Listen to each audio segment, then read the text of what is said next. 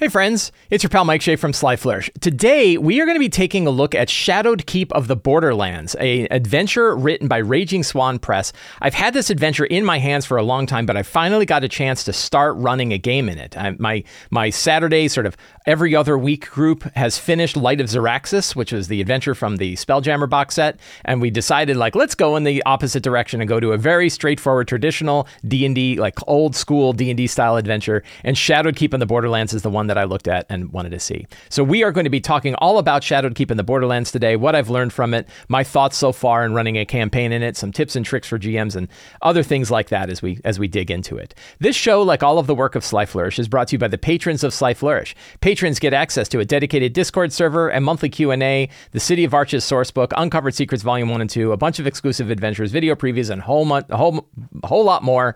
But also they help me put on shows like this. To the patrons of Sly Flourish, thank you so much for your support. So I have quite the list of things that I wanted to talk about today, but I really wanted to make this video as useful for you, a GM of role-playing games as possible. And so when I really think about like what my one main point is, the one thing that I'd, I'd like to talk about today is how it felt getting back to the core D&D experience by running Shadowed Keep on the Borderlands.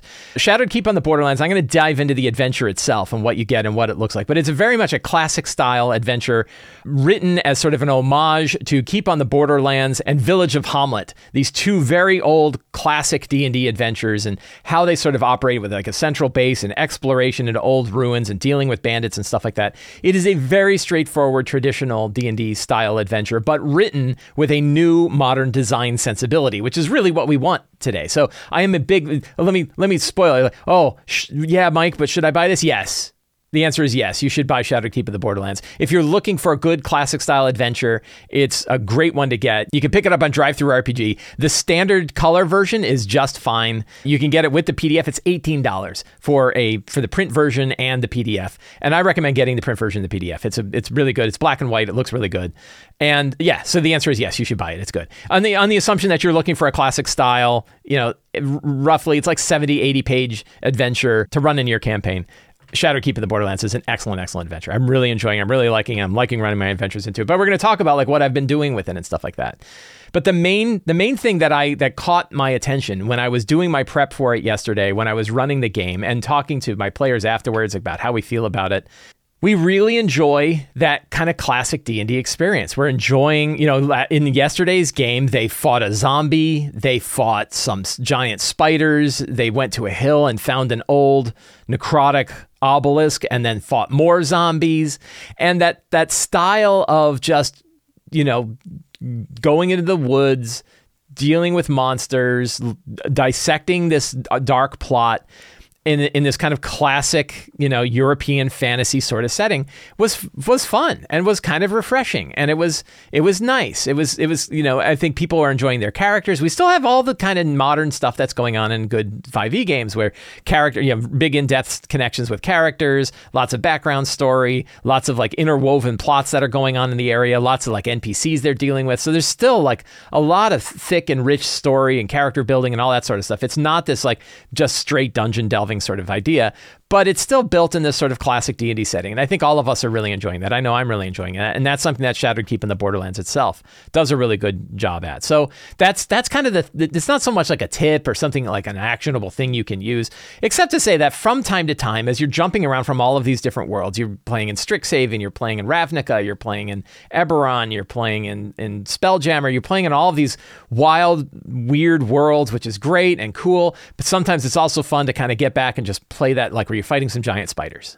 You know, there's something that's that's really fun about that about that core that core D and D experience of fighting giant spiders in the woods is a really good time. And don't don't pass on it because you think it'll be boring. It turns out that a lot of times all of us kind of enjoy that.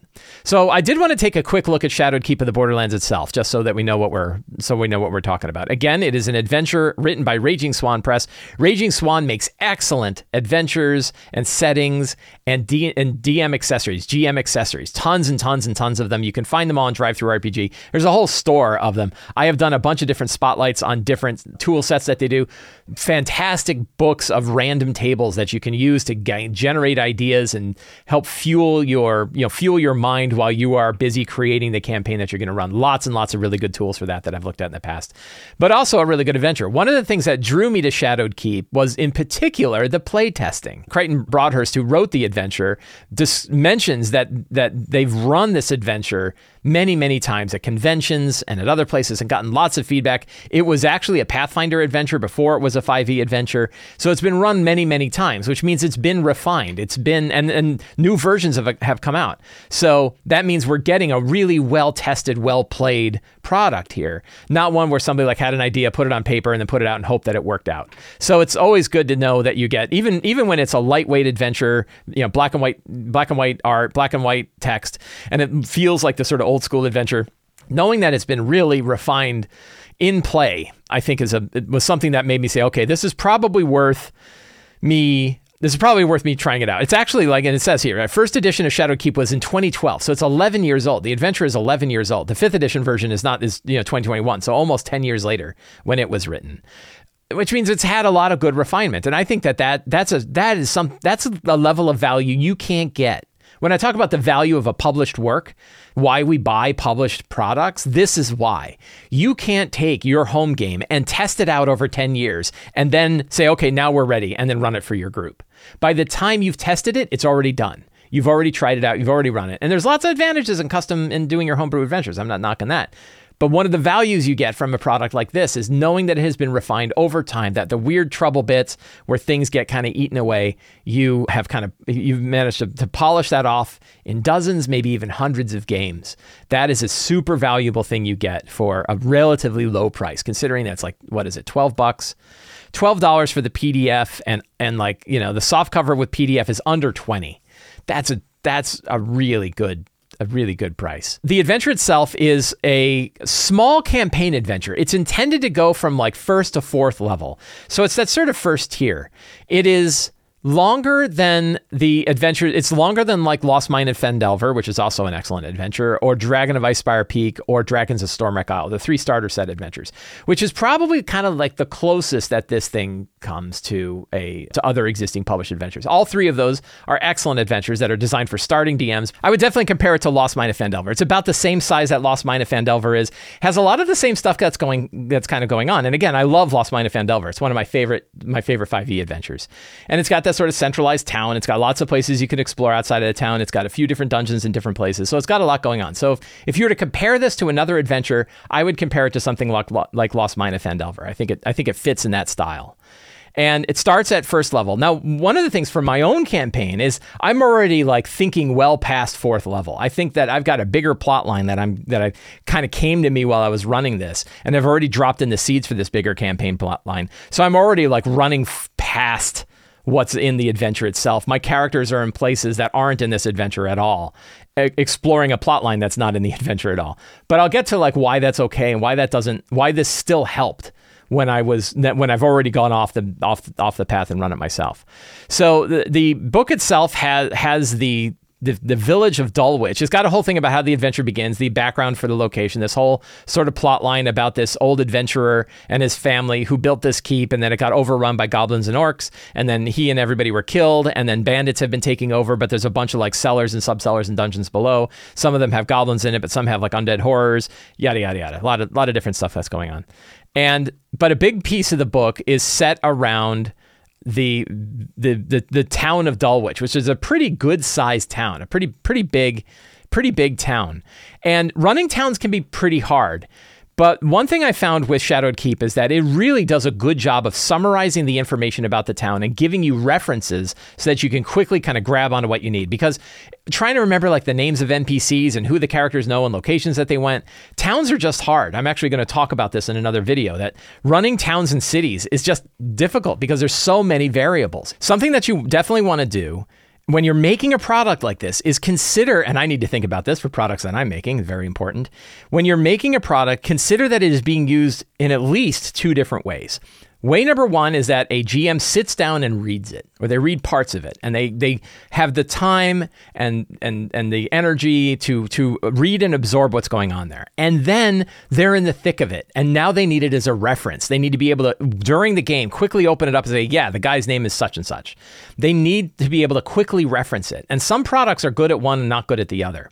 Some products are, are pretty good at both. This is an example of a product that's good at both. There's lots of areas where it's got lengthy text to describe what's going on, but then many areas where it's quickly referencing that stuff. And we'll, we'll show how they're doing that. But Dulwich is like a big, you know, is it half the book? It's at least a third of the book is focused on the town of Dulwich. And it has like these events about things that are going on. Again, great strong starts. If your characters are in town and you're starting your session there, you can sort of roll one of these dice and, and go with a strong start. They can also give you ideas about the kinds of things that go on. And maybe you say, oh, actually, I've got a different strong start that I'm going to run. But it's got, you know, really good 2d8. And then it's got, this is what I'm talking about, a reference section right in the beginning, one page one single page that has 16 different locations and, and about an equal number of NPCs. The one thing I would love to see this have is the location should have the name of the person who's there because trying to reference back between one column, you basically have two columns the locations on one side and the NPCs on the other. But those many of those people are located in those locations. I really just need to draw, and I could draw it in my book, right? Thin lines that connect the people to the locations. It, would be just a really, really subtle thing. And I don't know if it's just like, you know, in parentheses, put the name of the person that's in the location on the one side so that you can then look it up on the other side. But I have found it hard. I'm like, okay, I know that they're at the keep, but I don't, you know, I don't remember who is the person that's there. It's gonna be a little tricky, but it's not that bad. It's still on one page. It's still it's still really easy to go. And that that one reference is is you know again exactly what I'm looking for for something that is table usable, something that I can run right at my table. And I have run it. I ran it last night. Really nice map. I gave the copy of this map to the character to the players and gave a list of descriptions. And then you you can actually give it the same that this list of descriptions on the left. The one thing you have to do though, so what I did is in Discord is I put up the map with the with the key, and then I put up these location these bits of locations. But the one thing that you have to do is that these have DM spoilers in them. I kind of wish it didn't because the main descriptions have spoiler have, have, the DM information in it, and there are big spoilers in here that you want to worry about handing to your players. Which means if you're going to give this list to your players so that they can reference the places they can go in town, which is really handy, you need to sanitize it first before you give it to them. So that was a little bit of work to do, but not you know not bad. And I'm just I'm just kind of like you know what ifing like what you know I wish it had X and Y and Z. Nice size city. It's actually you know it's probably more than a town and and probably is eh, right on that edge of a of a of a you know a city because there's a lot of people that are here. There's a lot of people here. There's two different gangs. There's lots of different stuff that's going on. There's an armored keep. There's guards. It's a pretty good size location, which I think is good because it gives you enough stuff to do here that it's not like you just go there and go to the inn and that's it. But it's not Waterdeep. It's not so big that you have 12 districts and you got to remember all of the 12 districts. So I think I think that it works. I think that this is pretty much the right size. It talks about the various guilds. I'm not really getting involved with the guilds. It's kind of a level of politics that I don't really need in this particular game. And then it talks about the two gangs, the Shadowed Spiders and the Black Cats. That's definitely a fun thing that I've been using is like which group has gotten involved. It's got notable streets as well. Again, this is like a this is a little harder for me to reference. Like I guess as they're walk, walking around the street and the map does show the street. So you could say like as they're going from one location to the other, you could describe what kind of street is. So if you really want to fill out the resolution of this of this town of this city. I'm gonna call it. I'm gonna call it a town, I guess. No, I'll call it a city. So as you're filling out this city, if you really want to give people a good feeling for what the city is like when they're going from one location to the other, you can look at the map and say, okay, they're traveling from area 12 to area 2. And when they do so, I can't read it, they're going down per- Percho Street, P U R, Perho Street. And then you can go to Perho Street and say, you know, first priest of the Temple of Khan is celebrating the street with numerous small shrines installed. So you say, ah, oh, there's a lot of different shrines, and you find shrines to your various deities. So you can read that and quickly give people like a, a feeling that the city is really alive.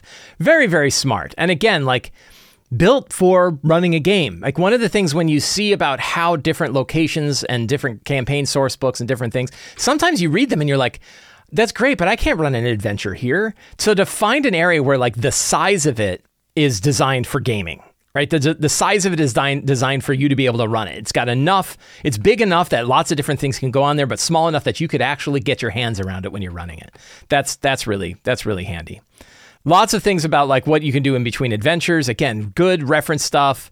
What are the different kinds of things you can do? Can you go buy magic items? You know, what other kind of jobs can you do?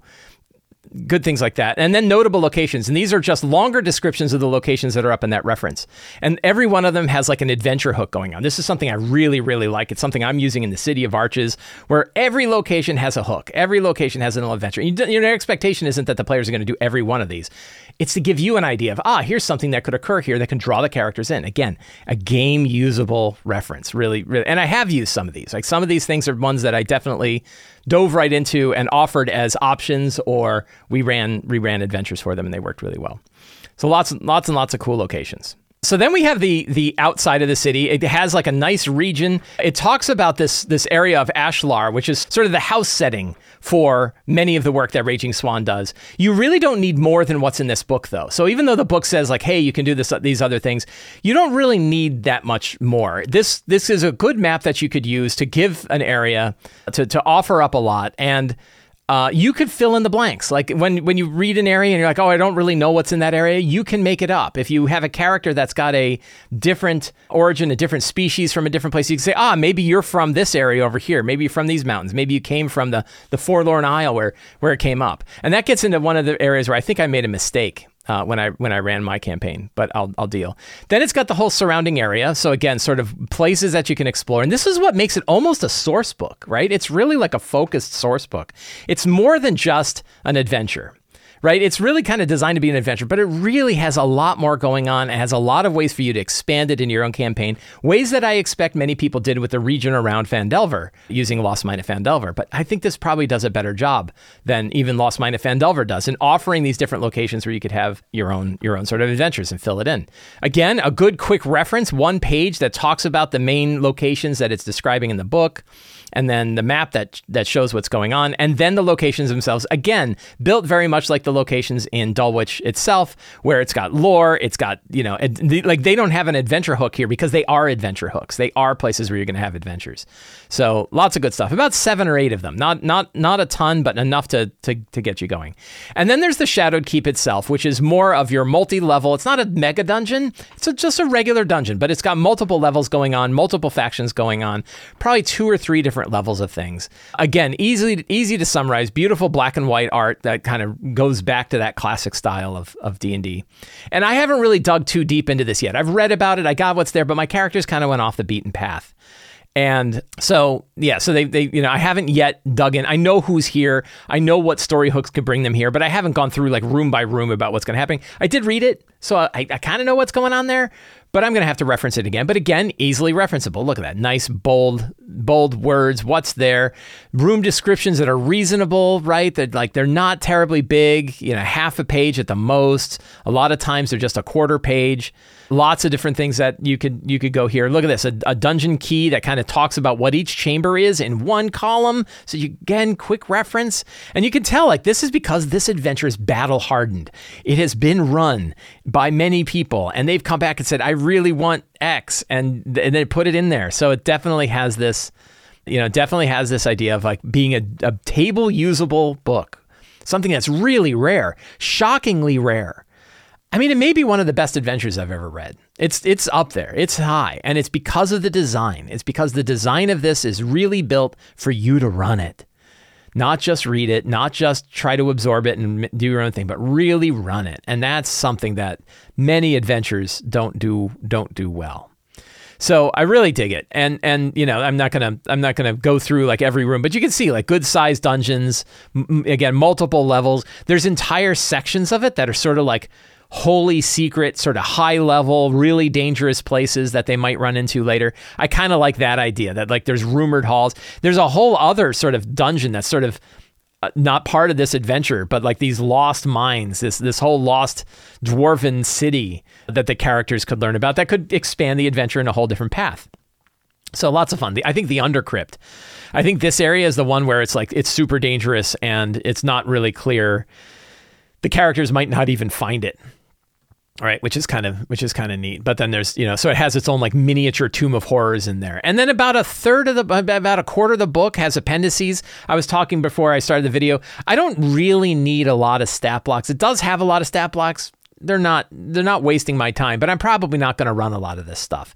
Instead, I'm going to be using my stat blocks that I already have from other sources, or I'm going to use books like Forge of Foes to come up with my own stats. But there are definitely people who want to have the stat blocks for all these kind of characters in there, and they're in the book and they're ready to go. It's got kind of fun wanted posters at the end too for a couple of the main NPCs couple of the main draws that are going to get you to go to the Shadowed Keep, these sort of brigands and bandits and and you know that you need to go take care of. And then it's got some nice maps of player handouts about where you can go. So really really excellent adventure. I've I've I've only I've run 3 sessions in it at this point and I really love it. I do not regret running it at all and I certainly don't regret buying it. I would definitely pick it up if you haven't. So so go so go go check that out. You can go down in the show notes below. You'll find a link to Drive Through RPG. I would pick up the paper copy because I think it's really fun to have the paper copy in your hands, and it's not terribly expensive, under twenty dollars for the for the whole book.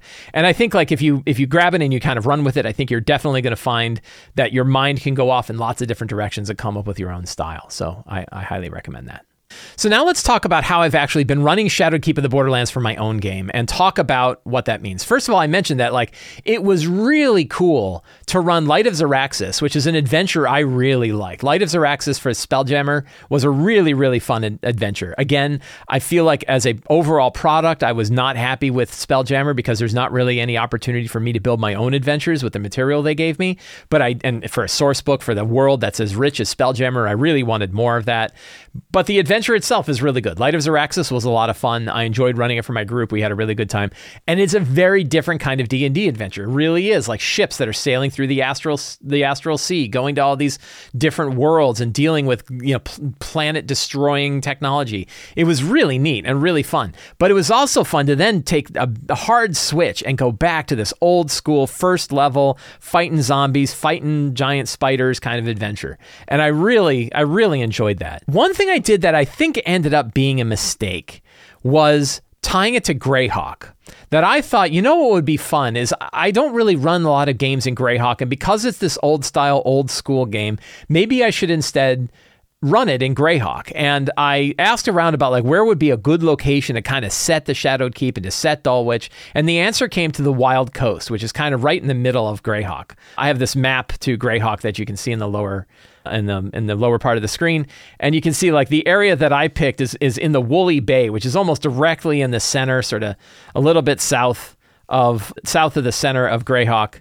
And it seemed like a pretty good place. It's got mountains, it's got forests, it's got water, it's got everything else. So I kind of stuck it just west of the peninsula, right where the D is, in, in where it says wild you know, where it says Wild Coast, the, the D is kind of where I put Dulwich. And that way they've got forest off to the west and they've got the coast to the right and they've got different places they can go. So why was that a mistake? That sounds like a pretty good idea. Why not set it in Greyhawk? And you totally can. The thing is, I'm not familiar with Greyhawk. I really don't know the world of Greyhawk that well. And I don't know it any better than I know the region that they that that was written about in Shadowed Keep. So I kind at this point, for my own ease, it would have been better if I just grabbed onto the the, the that sort of house world that Shadowed Keep already has and just ran it there because then I only have to use the one book. I do have one player who's very familiar with Greyhawk. And then I have a few of us that know about it but aren't completely familiar with it. And then a few people that don't know anything about Greyhawk at all, and it could be anything else. But this whole the Duchy of Ashlar is I, I could have used these maps. Because I went to Greyhawk, it means I have all of these maps in the book that I can't use because they, they don't align right. They don't they don't they don't set up on the map right, which means I have to come up with my own. It would have been really cool if instead I had a map like this and just stuck to its world. So one thing, if I could go back in time, is I do wish that I had just kept running it in the Duchy of Ashlar as the setting for the adventure because it would have let me use more from the adventure itself. And then I don't have this problem of I need to learn about a, a, bunch of stuff about Greyhawk so that I can connect to the characters and then also use the stuff that's in Shadowed Keep. It's going to be fine. Like in the end it's going to be fine. It's not it's not an unsurmountable mistake. It's not something that that I really wish I hadn't, you know, I, that it's something I wish I hadn't done, but it's not going to be something that's going to hurt the game. It's just going to be more work for me. And it means that there's material in the adventure that I can't use that I just could have easily used if I just decided decided to stick to what was in the book instead of trying to be crafty and special and use Greyhawk. But at this point, we have characters who have backgrounds that are tied to connections in Greyhawk. I've already been showing the Greyhawk map, so there's no real way for me to go back and kind of switch it to this, other than I can take these locations and drop them in Greyhawk, and and you know, and off we go. I do plan on sticking around close to that to that one region, to the Woolly Bay region. I don't think we're going to do a lot of big exploration. So what I have there on the map, that's pretty much the location that we want to have. One thing is that like there is an elven city and Celene, and we have two characters that kind of ran away from Celene, and I'm going to have like elves chasing them. Like they're they're you know I'm going to have elves that are kind of hunting them down to bring them back because they are royalty and they need to do their royal duties instead of going off and being adventurers, and they don't want to do their royal duties. So these people are going to come and try to get them. I think that'll be a fun sort of character hook. So it's it's a little too late, but that that that is my feeling. I wish I, if I could go back, I wish that I would have stuck to. I, I don't think I would have done Greyhawk. Not that not that I'm knocking Greyhawk, but I just feel like there was already this whole Duchy of Ashlar that was inside Shadowkeep. Looks like it would have been fine, and I could have used that. One of the ways that I've been running this that's worked really well is by always kind of offering multiple choices for the characters. So this isn't like a West Marches style game where the characters drive all of the main choices about what's going on. There is an overall story. There are these like interconnections and NPC sort of connections that are going on. But a lot of times I've said things like, okay, you now have three different options about the, the future path. You could learn more. You you know that there's an old crypt in the cemetery where undead have been coming from? Do you want to go and investigate that old crypt? You also know that there's these sewers beneath the sewers beneath Dulwich, and inside of those sewers, people have been disappearing, and that is an option. You also know that there's these bandits out in the Shadowed Keep, and people have put out a reward for the bounty of going and dealing with these bandits. You know that that's on the Shadowed Keep, and then there are these strange monoliths that have been bursting out of the ground in the outreaches of Dulwich. You know, far, you know, not, not you know, within about a half day's journey of Dulwich, these monoliths have been bursting from the ground. Nobody knows what's going on with those. You know, do you want to investigate those? And then the players say they kind of discuss all these different options. They say, yeah, we want to go and investigate those monoliths. That sounds really interesting. That sounds really weird. Why don't we go check that stuff out? So then I say, okay, cool. And then they've made that choice. And then the next adventure, I know that it's going to be monolith hunting time. But then I can drop in these other choices where I can say, okay, and this is what I did for my game yesterday, is that they had one of the characters who's had a, like an apocalyptic visions about what's been going on in this area. I had him in sort of a fugue state draw a map to the first monolith. So one of the characters is the ones that said, Yeah, I, I learned where the first monolith is, and here it is, and we should go there first. When they get to that monolith and when they deal with that monolith and what's been going on around there, I'm planning on giving them information that shows them about two others. And then they get to pick which one of those other two monoliths that they want to go investigate. Or they want to go, hey, we've already found out enough about these monoliths. We're going to learn where those are, but we're going to go back to town and go do some of that other stuff. They have those options so that I'm always kind of dropping these, you know, in any path that they take, I want to give them like two or three different options about where they can go, plus maybe stuff that they have in the back of their mind about where they want to go. So then the players can always say, oh, yeah, hey, you remember that sewer thing? We never did go check out that sewer. Why don't we go do that? So that way there's always choices. And that way it's this constant expanding sort of web of different opportunities for the characters, but not so wide that they're just wandering aimlessly. All of them have adventure hooks, all of them have reasons why you would do it. I want to make sure that the adventure hooks are not so tight that they feel like they have to do them. So when you have time sensitive ones, players are going to generally go towards the time sensitive ones. But if you say like, well, there people have been disappearing in the sewers, we definitely like somebody to investigate that. It's not like, oh, you know, uh, um, Sally fell down into the sewers and she's disappeared, and you know, we really want somebody to go down there and save Sally. And then you're like, oh, we got to check out those monoliths. And you come back, oh, Sally, Sally's dead. She get eaten by ghoul crocodiles, right? Like you don't if you put that time thing on there, they're gonna feel oh god we missed it and now Sally's dead because we chose to go after those monoliths and get attacked by zombies. So instead, you want to make sure that those hooks are not so important that you're not you're just railroading, right? Even though you have these other options, you're really saying yeah, but this is the right option. So you want to you want to worry. I, I worry about that, and I consider that when I'm putting these these these things in there. Then the other thing is I immediately started homebrewing this campaign. That even though I'm running Shadowed Keep, and as much as I love Shadowed Keep, immediately I had this other sort of storyline. And I started off by, I think I was rolling like a random monument for the place to, for them to start their group. And I rolled a monolith. And I was like, oh, wouldn't it be cool if there's a monolith? And I was like, and then just offhand, I was like, what if the monolith is really old, but the fact that it burst out of the ground is relatively new? And that was something that through some kind of investigation, they learned after they dealt with some bandits and then fought some skeletons. I really found that like, almost immediately my adventures went off away from the stuff that's inside Shadowed Keep. I'm using locations. I'm certainly using Dulwich. I'm using NPCs from there. I'm using some ideas that are in there, but I really hung on to this idea of like, you know, that that undead are coming out of the cemetery. And that's fine. But I was like, what if there's like a whole set of undercrypts down there? And what if there's like an evil priest who's down there running kind of rituals to like raise the dead, which is in the book. But I was like, what if there's actually a place down there called the Black Cathedral? What if there's, they have this beautiful cathedral, and in my game it's to, to Pelor. They have this beautiful cathedral to Pelor that's been funded by like two different groups that are trying to outmatch one another. And they're all putting like the stained glass, beautiful stained glass windows. So you have the guilds that are paying one, you know, different guilds are like at war with each other to try to put as much money into this massive cathedral. So they have this beautiful cathedral that's really highly underused. And I had this idea of like, what if you drew a line and then like flipped it and inverse the colors? And what if there's another cathedral that's way down beneath Dulwich that's called the Black Cathedral? And it is this dark, super dark, super evil cathedral that's the, the polar opposite of the cathedral that's up above in the city. That idea just sort of resonated with me. And I was like, I want to run this idea called the Black Cathedral. And it's sort of like that is sort of a longer level thing. It's not one to four at that point. Maybe that's getting to the Black Cathedral and dealing with the Black Cathedral could be like a tier two kind of problem. But I loved that idea. And then I was then I was like, well, I had that monolith in the first one. What if like, you know, somebody's down there sort of firing up the Black Cathedral, sort of, you know, eh, bringing its energy about and then these these you know monoliths or these these these yeah these monoliths these obsidian you know pillars are burrowing out of the ground and they're breaking out of the ground because they're drawing necrotic energy. They're like corrupting life in order to fuel the Black Cathedral.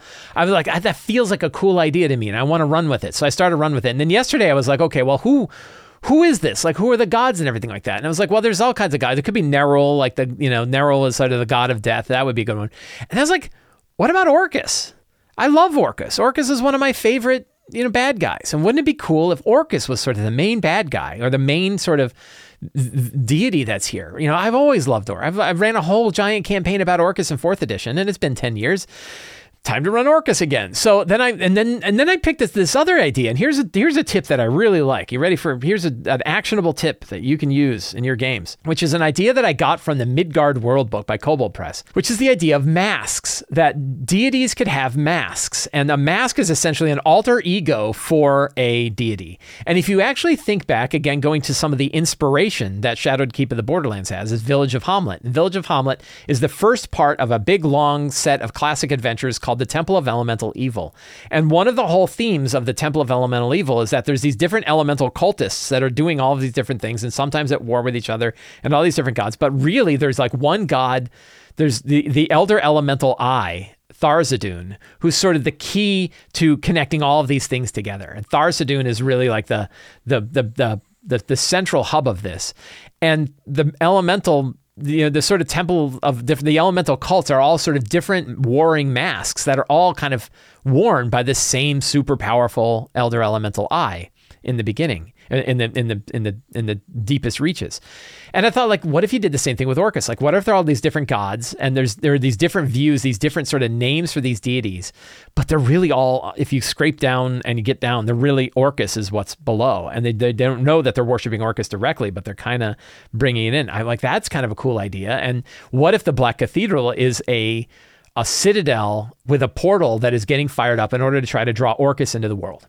Like that would be a really cool idea, right? I think that would be really fun. Now, I've run Orcus in other fifth edition games. He uh, Orcus played in Out of the Abyss, but you know it's been a while, and I and I like I just like Orcus so much. He's one of my favorite. He's, one, he's probably my favorite of the the demon princes, and you know of the dark gods, etc. Like Orcus is, is is always good. I could again I could use Nerull, who is like a god of Greyhawk specifically, but I think Orcus would be fun. In fact, maybe you throw Nerull in there as like a hey, you know, they're com- a com- competitor to Orcus, and that might, you know, you have sort of an evil, evil group that is working in line with you to try to stop the thing with Orcus. Might be a fun thread to throw out there. But it, you could tell, like, I immediately just went with my own direction. They had these sort of, you know, obelisks that are popping out of the ground. The characters are going after the obelisks. They're dealing with that, and then building my own, building my own way. Now, one thing that has been instrumental in helping me create these homebrew ideas and just run with them as I've been running Shadowkeep are, of course, maps by Dyson Logos. Dyson from Dyson Logos has been making more has more than a thousand maps available on on their website. Wonderful maps that go back for decades. And and just all of them you can just kind of look through, scroll through, grab the one you like and say, "Yeah, that's a map I want to use." And I did that in my Shadowed Keep game. So you can see like I've been using Dyson maps for all of these. I'm like, "Oh, there's a there's a well, the well of Hope's Alley is a well that's in there, but like what if we had a map that was associated so that they go down into the well, I know what the map looks like." And I grabbed a Dyson map and threw it in there. And it was really quick for me to fill out a lot of these locations. You know, there's a place called the Banshee Tower, which is another location that I want to have. And I just pulled up a Dyson map and threw it in the Banshee Tower. The crypts of the Shun Valley, right? You know, I have this whole area called the Shun Valley and one of these crypts. And I was like, oh, this would be cool. Like, what if there's, you know, a couple layers? It looks like I got two different maps. I'll have to pick one of those. So, you know, I really like this idea. There's Dulwich. There's the Dulwich Cemetery, right? The Dulwich Cemetery. I'm like, I want to have a whole set of tombs and everything beneath it. And so, what it lets me do is like really fill out this adventure with and I mean, I could run forever in this place, right? A thousand dungeon maps available, and you know, I'm not going to run them all, but like every time I'd like run a location, it's like, well, put a little dungeon there, you know, drop in a little dungeon. And so I did one for for the game yesterday that they didn't get back to. So the Black Harbinger is one of the masks of Orcus. And this idea is that the black obelisk is there and there's a bunch of undead, and they're going to find out that there was a cultist who used this place raised this obelisk and then went to, into some nearby caves to kind of research the thing while the undead are kind of burrowing out. And this Nakarta Dreadwind, who I wrote as deceased, but they might not be. So I grabbed this map that said, okay, now I have these nearby caves that they can go into. And I jotted down some things that might be in those caves. And the players didn't even get here yet. They're really still outside. But next session, they're probably ready to go. And the nice thing is, I already have a map and everything ready to go for them to explore uh, this dungeon. So, what has helped me considerably in being able to kind of build out this campaign the way I want to build it is that I can get ideas from Shadowed Keep of the Borderlands, mix it with some of my own ideas, like the idea of a, of a cult of Orcus that's that's trying to get Orcus back in the area. This this vision of a black cathedral. You know, I really want to like grab onto these ideas, and then I can fill them out and fill out the locations with specific dungeon maps from Dyson's. And that lets me build out a really cool, fun campaign. There's lots of places to explore. There's lots of NPCs to interact with in Dulwich and the areas around it. There's big plots that are going on. You know, lots of lots of fun things that are going on that are all kind of tied and centralized around this one this one this one adventure for the system that I used, I decided just for ease and because I have players that are used to D&D Beyond is that we would use standard D&D 5e core books. So we're using the 2014 Player's Handbook, Tasha's and Xanathar's, a few house rules to get rid of Twilight and Peace Clerics from Tasha's, but otherwise we're using pretty much everything. A few little house rules. We are using the luck system from Tales of the Valiant. I've been running that in two other campaigns, and both groups really like the luck system. We're fine. I think we're finding it to be a good replacement for inspiration. I really dig it, so we're going to continue to use this. But the reality is, for this style of campaign, we could have used many different systems. We could have used old school essentials, would fit very well with this. The Shadowdark RPG, I think, would work really well with this. The style of this adventure and the style of Shadowdark really seemed to match a lot. I was actually looking at Shadowdark side by side with it, thinking like, man, this would have been fun to use Shadowdark for. Knave is the another super lightweight, old school style adventure. I think Knave would be good. I don't know if you would run like a super long Knave campaign in it, but you could.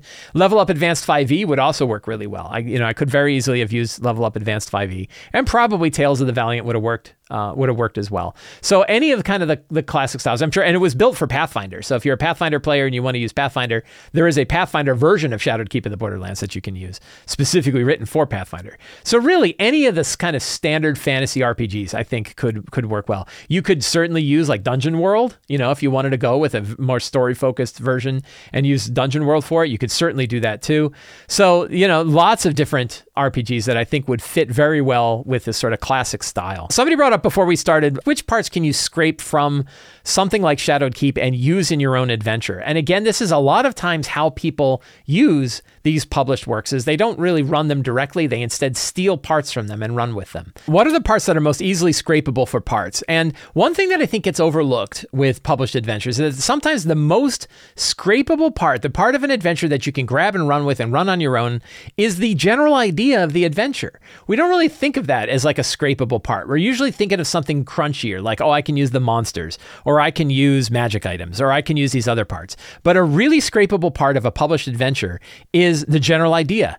And part of it is because sometimes we have either so many ideas that we don't know which one to go with, or we really can't come up with a good idea for just running our homebrew adventure from nothing. And sometimes we need just a kick in the right direction just something to kind of push us in the right direction to say, yes, that's an idea for an adventure. And I think that Shadowed Keep really did that for me. That when I picked up Shadowed Keep of the Borderlands and I started reading it, I was like, oh, okay, here's this city and here's this general idea. Let me go with this. And it gave me a starting location. I just ran with it. And then now I'm off on my, oh, what if it was this? What if it was that? What if there's a Black Cathedral? What if there's a group of Orcus cultists that are trying to bring back Orcus? What if there's multiple or- group of Orcus worshippers, but they're not, they don't even know they're all worshiping the same. I get all these ideas, but they're all built from this one concept. So I think the probably the most scrapable concept for any for the one of the most scra- scrapable components of a published thing is just an idea that you can grab and run with. I think that that's really really good. It really gives you a kick in the right direction. Locations, of course, are very scrapable from published adventures and, and published campaign settings. You can grab cities or towns. You can say, okay, I'm going to use the city and town, but really we're going to go on other places. Again, Dulwich. You could grab that city of Dulwich, which I think is a really really good like adventure and campaign usable town or city that you can grab it and run with it i think is a really good way for to, to grab something and go. But also you can grab other locations. Those short uh, those short location descriptions that are in shadowed keep that kind of describe what's going on where you know these these sort of you know two three sentence descriptions of stuff you might just grab that and go with that. You know, you can just grab these things. Like, oh, that's a really cool idea. I'm going to flesh that out. I'm going to add my own maps. I'm going to add my own storyline. I'm going to add my own monsters. I'm going to add my own treasure. You can build these out into multiple sessions from like, you know, two or three sentences. And I'll tell you, a good sign of a campaign source book that makes it really usable is when I read a location description and say, ah, I could build an entire set of adventures there, right? In three sentences, they managed to grab me enough that I could see an entire adventure or campaign coming from there. I saw that with Ghosts of Salt Saltmarsh. There's a whole section about sort of the outskirts of the salt marsh region, and they have this whole storyline about this this wood. And there's like a 20 level campaign just in those woods, right, just nearby. You read the description of it, and you're like, I could build an entire campaign out of that. And that idea of like, is there enough material to build an entire four year campaign out of the idea that just comes from like you know six or seven sentences? That's really cool, and that's something I think you can get from public good published settings. Offer that the Midgard Midgard World Book. There's I don't know how many campaigns you could pull out of the Midgard World Book, but it's a lot. You could certainly play campaigns weekly for the rest of your life with just that one book, from the ideas that come to you from just that one book. So that's those locations I think are, are, are really big. And of course, NPCs and and adventure hubs. You know, the the NPCs are always something you can grab. Oh, I really like that idea for that character. I'm going to grab that character and drop it in my game. That's certain, certainly something you can pull. But I, I think that those those the, the main things that you can get from a published setting that you could strip out of it and run in your game are general ideas and concepts. Just getting you that kick in the right direction. Oh, that's a good idea, but I have my own ideas for it. That's totally cool and totally a good way to go. Specific locations, so you can say, oh, especially like a starting location or an adventuring hub like Or like Phandelver, you know, that you have these places where these adventures take place those are really good. And then these like uh, adventure locations that you can pull out of sources and say, oh, I want to build my own, own whole adventure there. But then if you do have other locations where they have filled it all out, big dungeons with maps that are keyed with lots of locations, you could grab those dungeon maps and pull those out and drop those somewhere else instead of where they have it in the adventure. So there's really a lot of scrapable stuff that you can get out of a published setting, which is why I am so big on them, why I think published settings are a really good value for the money that you spend. I really, I really like them. Somebody also asked, like, do you need to read the whole thing to really get everything out of this? And I don't, for Shadowed Keep of the Borderlands, I don't think you do. I think the more you read of it, the more value you're going to get out of it. And it's probably worth giving a good skim read. If you're going to run Dulwich, I think it's worth your time to read through the Dulwich section. When you think you're going to be heading towards the Shadowed Keep itself, you definitely want to read through at least the upper layers of the Shadowed Keep and skim read this stuff enough that you have a general idea of what's going on. But again, one thing I found with Shadowed Keep is that it's really written and designed to be easily digestible by a GM. It's really, really built. Again, like to, to, me, the best products out there are the ones that are written like by GMs for GMs, right? Those are the those are the adventures that I think are are really, really good. Those are the campaign settings that I think are really, really good. Or when they were written by GMs, recognizing the kinds of things we struggle with when we're running our games and designing a product that's built to help you with those struggles.